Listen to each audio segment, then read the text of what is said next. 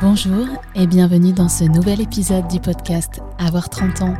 Aujourd'hui, je reçois Cléo, alias Croque Madame, pour ce nouvel épisode intitulé Avoir 30 ans et être croque-mort. Je vous souhaite une très belle écoute.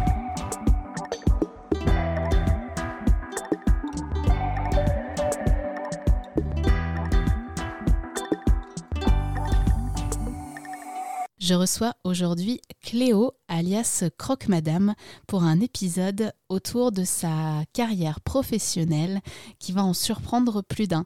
Bonjour Cléo. Bonjour. Cléo, tu nous parles depuis la Belgique, puisque tu habites à Bruxelles, il me semble. Tu as 32 ans. Oui. Tu as 32 ans et alors je vais essayer de présenter ton métier du mieux que je peux, mais tu me corrigeras. D'accord. Tu es donc entrepreneuse de pompes funèbres.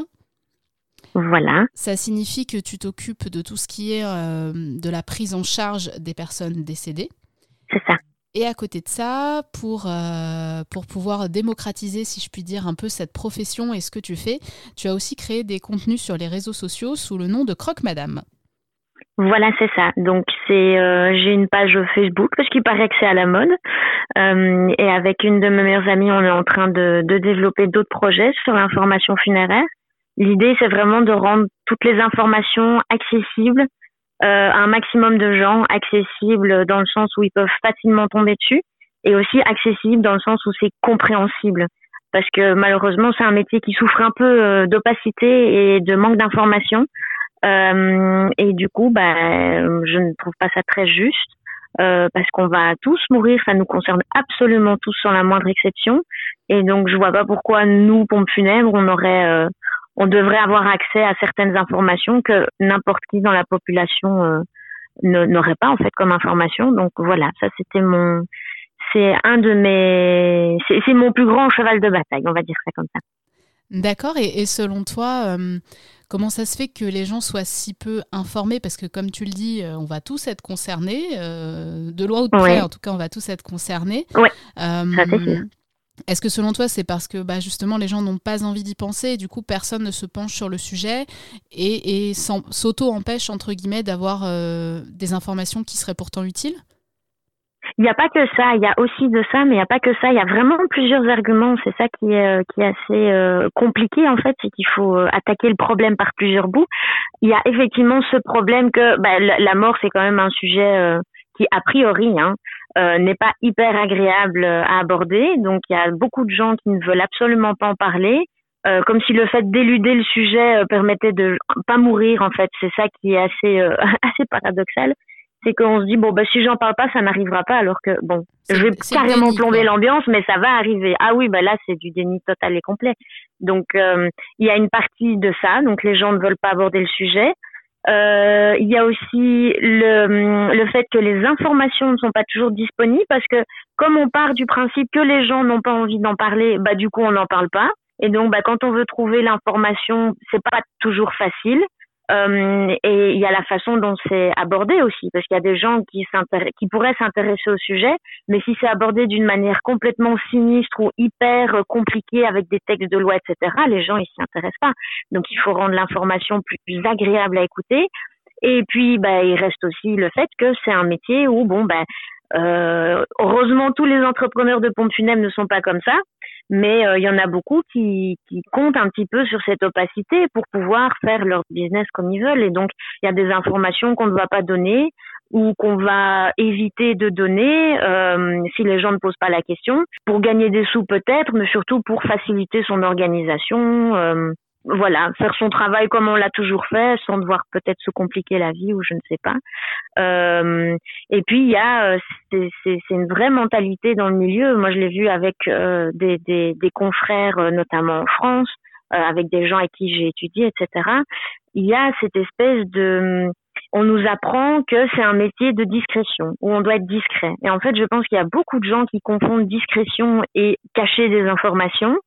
Et donc, y a des personnes qui sont persuadées qu'il faut pas en parler. Et moi, à chaque fois, je demande aux gens d'argumenter. Moi, je suis d'accord qu'on me donne son avis, mais argumentez-le, quoi. Et il n'y a pas vraiment d'argument. C'est juste, on nous apprend que c'est un métier de discrétion, donc on va être discret et on va en dire le moins possible. Et je trouve Bah ça, je trouve vraiment pas ça juste. Ça, je l'ai déjà dit, c'est pas juste. Et je vois pas au nom de quoi. C'est surtout ça qui moi m'interpelle, c'est pourquoi on doit être discret. C'est ça que moi j'ai du mal à comprendre et personne n'arrive vraiment à m'expliquer pourquoi on doit être discret. Question de respect des familles. Moi je trouve pas ça très respectueux de pas donner les informations, mais voilà, il y a peut-être d'autres arguments, mais en tout cas je ne les connais pas. Du coup, toi, tu as voulu, j'imagine, créer Croque Madame aussi pour justement pouvoir donner un maximum d'informations et pouvoir montrer une autre vision de ce métier qui a une connotation. Alors, c'est pas négative, mais c'est parfois triste, j'imagine, puisque on fait rarement appel à un entrepreneur de pompes funèbres pour un événement joyeux, j'ai envie de dire. Qu'est-ce que toi, comment tu t'y prends pour aborder la question avec les familles et notamment parler de ces sujets qui sont essentiels pour toi, mais qui sont parfois cachés par certains de tes confrères? Ben, en fait, c'est dingue comme c'est facile. C'est juste, il suffit d'aborder le sujet, tout simplement, et l'aborder avec légèreté. Donc, si je commence à arriver avec mes gros sabots et à faire peur aux gens, ça va pas aller. Alors que si on l'aborde avec légèreté, ça peut être au détour d'une blague ou d'une conversation qui était peut-être un peu plus sérieuse ou peu importe. Et en fait, c'est incroyable de voir le nombre de personnes qui sont hyper réceptives. Parce qu'on se dit toujours, il y a plein de gens, ils veulent pas en parler, donc faut pas les embêter avec ça. Mais c'est pas les embêter. Moi, je pense que c'est leur rendre service que de parler de ce sujet-là. Et donc, je n'ai vraiment aucun ingrédient secret, si ce n'est que c'est la façon dont moi je vais aborder ça. Et moi, je le fais toujours avec légèreté. Parce que c'est un sujet qui est déjà lourd, je vais pas rajouter une couche. Et en plus, c'est incroyable. Moi, je suis toujours épatée. Je m'épate de plein de choses dans la vie, hein, mais je suis toujours épatée de voir des gens qui, a priori, n'ont pas envie d'aborder le sujet, ont peur de ce sujet et qui, en fait, une fois qu'on commence à ouvrir le robinet, alors là, c'est parti, quoi. Et ils posent plein de questions, ils ont plein de choses à dire, ils parlent de leurs ressentis, de ce qui leur fait peur, etc. Et moi, j'ai envie que ces gens se sentent un peu écoutés dans leur peur, dans leur crainte et ils ont besoin d'être rassurés aussi. Ne rien dire et cacher les choses, ça n'a absolument rien de rassurant. Donc, si on veut rassurer les gens, il faut leur parler. Il faut les écouter et il faut leur parler. Alors, on en parlait juste avant. Je sais que tu as déjà répondu à cette question 1000 fois et que tu en as un peu marre. Mais donc, je vais te demander comment et par quel parcours tu en es arrivée à faire ce métier. Et ce que je voudrais aussi te demander, c'est est-ce que le fait d'être une femme, parfois, peut aider, peut adoucir les choses, peut aider les personnes à se livrer, par exemple, parce que voilà, on sait qu'il y a une empathie, parfois chez les femmes un peu plus naturelle, et puis c'est un métier qui est quand même majoritairement masculin aujourd'hui. Oui, alors, pour répondre à la première question, j'ai eu envie de trouver un métier qui avait du sens, parce que ça, c'est quelque chose qui m'a toujours un peu guidée dans ce que je faisais, c'est pourquoi je suis sur Terre et qu'est-ce que je vais faire, quelle est mon utilité. Et donc, faire un métier où quand je me lève le matin, je ne sers à rien, enfin, je veux dire les choses platement, ça m'intéressait pas du tout. Moi, j'avais envie, je dis toujours, j'ai envie de changer le monde, moi, donc je le fais à la force de mes petits bras, mais j'ai vraiment eu envie de trouver un métier qui avait du sens. Et en plus, j'adore faire les choses complètement différemment et aller chercher là où les gens vont pas chercher. Et donc, par le fruit du hasard et de recherche et de rencontre, je suis tombée sur ce métier-là. Et depuis, il m'a plus quittée. Donc là, maintenant, ça va faire, ça fait peut-être 8-9 ans. Je suis très mauvaise en maths, hein, donc. Mais ça fait un peu moins de 10 ans que je suis dans ce milieu-là et je n'ai aucunement l'intention d'en partir. Donc ça, c'était pour la première question. Et la seconde, le fait d'être une femme. Au début, on pensait que c'était handicapant parce que pour se faire engager, etc., on va privilégier des hommes, hein, parce que toujours cette espèce de vieux cliché qu'un homme, ça s'est porté, hein, alors qu'une femme, non. Et en fait, finalement, moi, je me rends compte... C'était ça le critère ça l'est encore aujourd'hui. Hein. Moi, j'ai la chance de pouvoir donner cours dans un centre de formation à Bruxelles. Donc, je donne des cours de pompes funèbres et je vois souvent, pour pas dire tout le temps en fait, les personnes qui ont vraiment le plus de mal à trouver un stage sont toujours des femmes parce qu'on leur rétorque toujours la même chose. C'est « Ah non, nous on veut un gars parce qu'il faut porter ». Mais une femme, ça s'est tout à fait bien porté. Après, faut pas rêver, hein. Un gars tout seul, ça s'est pas forcément porté mieux non plus. Ils sont toujours au moins à deux et un cercueil, non, une femme toute seule, c'est pas le porter, mais un homme tout seul n'y arriverait pas non plus. Mais vous mettez 4 top gonzesses en dessous d'un cercueil, il y a aucun problème, hein. Le cercueil, il est soulevé. Donc, c'est toujours cette espèce de vieille idée qu'une femme, ça s'est pas porté. Et donc, a priori, on peut se dire être une femme, c'est plus compliqué. Mais une fois qu'on a une place ou qu'on crée son projet comme moi je l'ai fait, En fait, pour moi, c'est vraiment un plus parce que il n'y a rien à faire quand c'est un homme ou une femme. On s'adresse pas de la même façon, on dégage pas le même sentiment. Et donc, j'ai quand même la chance d'être une jeune femme qui aime plutôt bien la vie. Et donc, quand je vais voir les personnes, moi, j'ai le sourire, je les écoute. C'est vraiment quelque chose que j'aime beaucoup faire, entendre les gens, entendre leur histoire, etc. Et donc, il y a ce côté plus chaleureux.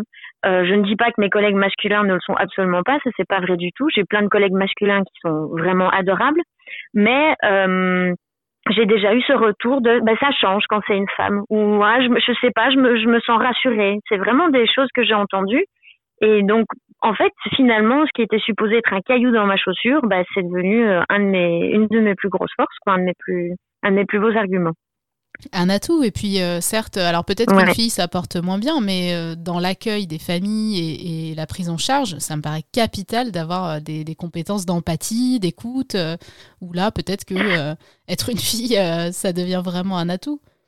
Oui, et puis une fille ça porte pas aussi bien qu'un gars, faut voir quel gars, faut voir quelle fille. Ah oui, parce que moi je pense à mon maître de stage quand j'ai fait ma formation de anatopraxie. Donc, ma Manu, je vous mets au défi de trouver un gars qui va porter mieux qu'elle. Cette femme, elle est incroyable et elle porte des trucs pas possibles, quoi. Et donc, non, une fille porte moins bien qu'un gars. Non, ça, je suis absolument pas d'accord. Après, une fille qui mesure 1m55 face à un mec hyper baraqué d'1m80, là, c'est une question de quantité de muscles, on va dire. Mais après, c'est pas le fait d'être un homme ou une femme, c'est juste la constitution physique qui fait est-ce qu'on est un peu plus gringalet ou un peu plus costaud, mais ça va dans les deux sens, hein. Il y a des petits mecs qui sont gringalets et ils portent pas spécialement mieux, donc c'est vraiment une idée reçue, je trouve. D'expérience, en tout cas, je trouve que c'est une idée préconçue qu'on a dans la tête et on va même pas chercher à essayer de prouver le contraire. C'est ça que je trouve dommage, c'est qu'on fait même pas l'effort de se dire on va voir ce qu'elle vaut et puis voilà, quoi. On juge, c'est une femme, et donc voilà, on l'engage pas. J'imagine qu'au quotidien, ton métier, il crée des réactions et des questionnements dans ton entourage, dans tes proches, dans tes amis. Ils essayent de venir vers toi pour se renseigner, ils ont de la curiosité. C'est quoi la vision qu'ils ont sur ton métier ? Sont mes plus grands fans. Autant au début, ils étaient, pour certains, pas tous, il y en a quelques-uns qui étaient un peu sceptiques. Ça a très vite changé et maintenant, je dis pas que c'est la fierté de la famille, je vais pas aller jusque-là. Mais c'est vraiment, je fais un métier atypique et ils sont super contents d'en parler. Et oui, alors mes amis sont mes supporters numéro 1. Ils viennent avec moi dans tous mes délires, toutes mes idées, etc. Ils me suivent à 100%.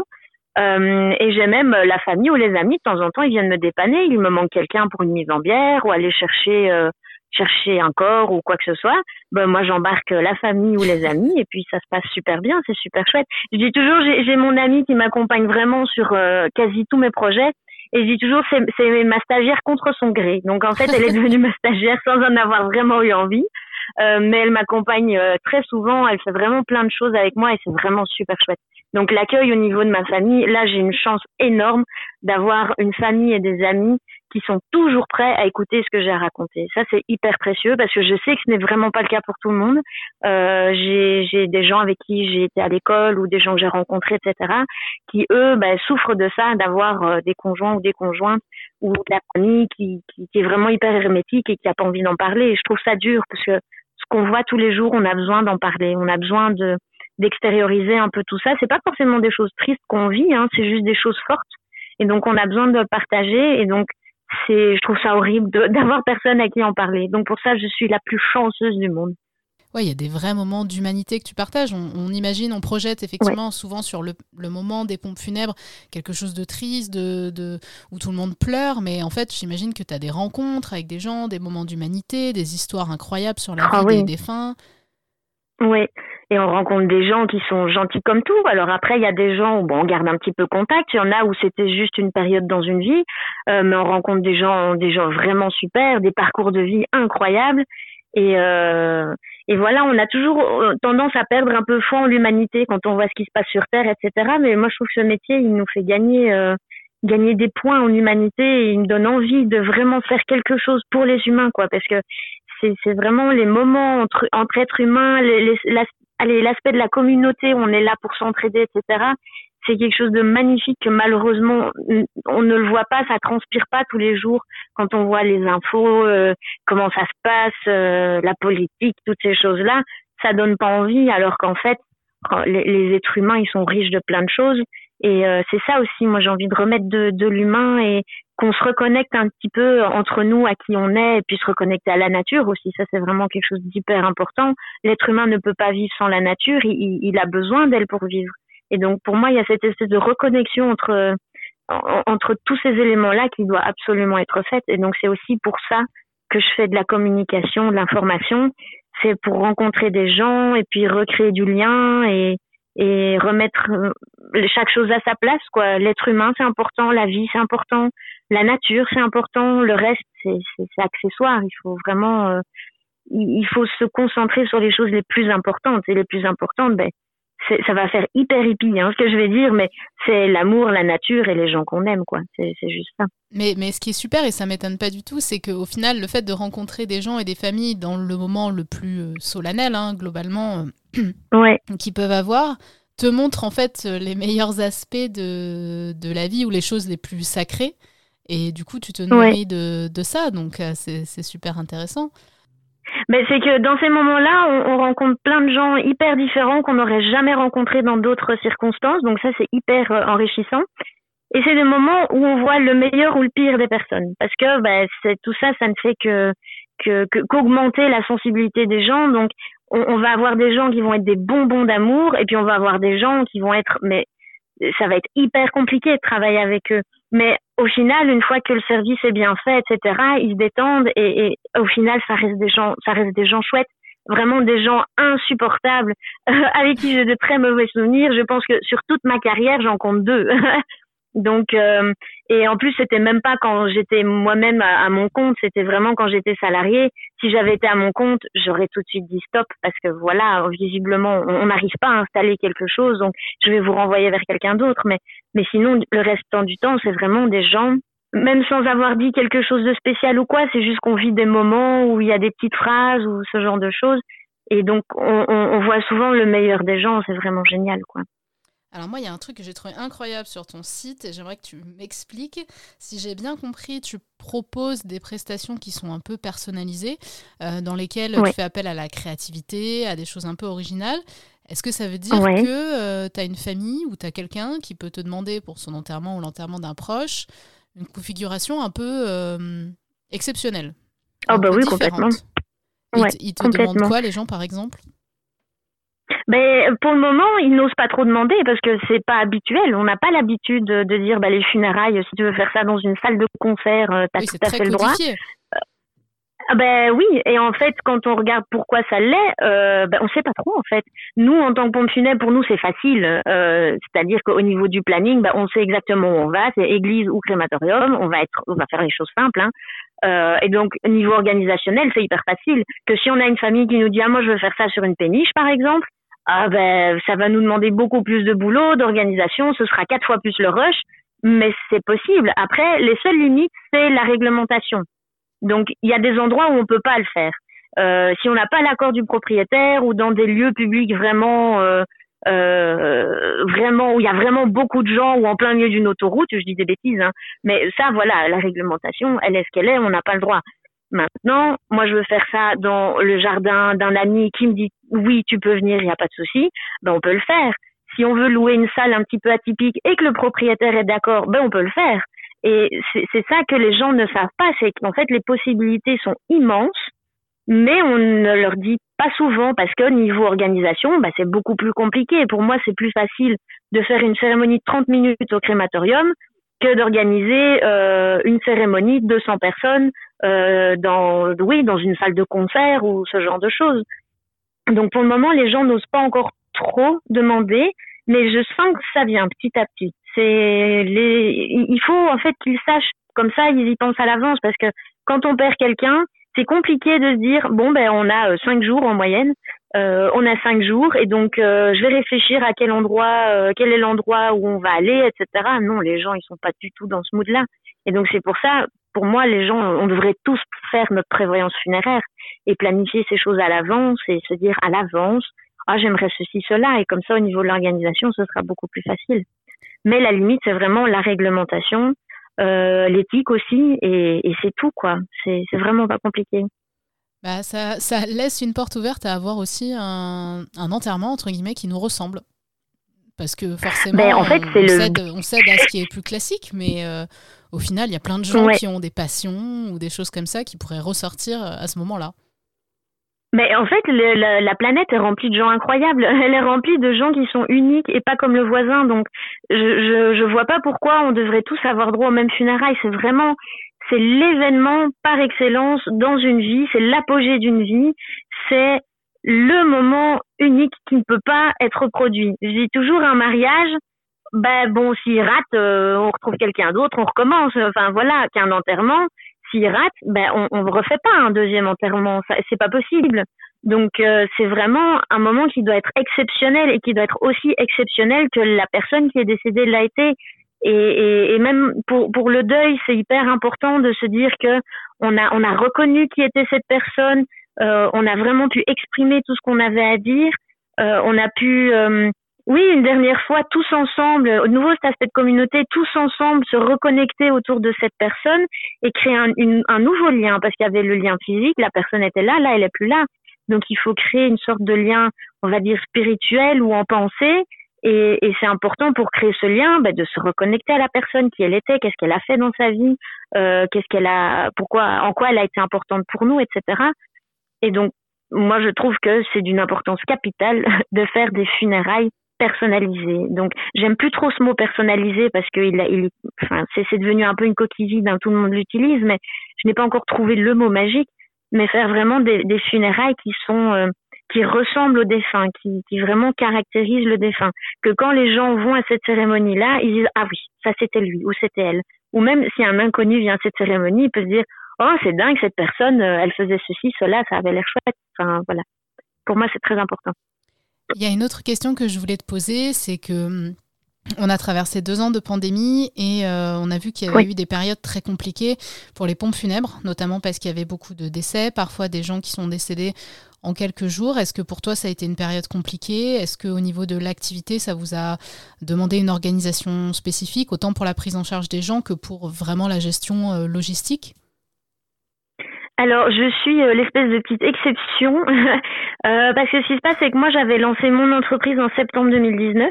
Et il faut savoir que moi, je ne travaille pas avec un funérarium. Donc, moi, je travaille de chez moi. Donc, je n'ai pas de lieu attitré pour mon activité. Tu n'as pas de local Non, je n'ai pas de local. Donc, ce qui se passe, c'est que je n'ai pas la même visibilité que mes confrères. Et en plus, je venais de commencer mon activité. Donc, n'importe quel entrepreneur sait que... en début d'activité, pour se faire connaître, c'est plus compliqué. Et donc, cette crise, moi, je l'ai suivie de loin, en fait, finalement. Donc, moi, je n'ai que le retour de mes collègues qui ont été submergés de travail. Je sais qu'ici, à Bruxelles, on a dû prendre des mesures.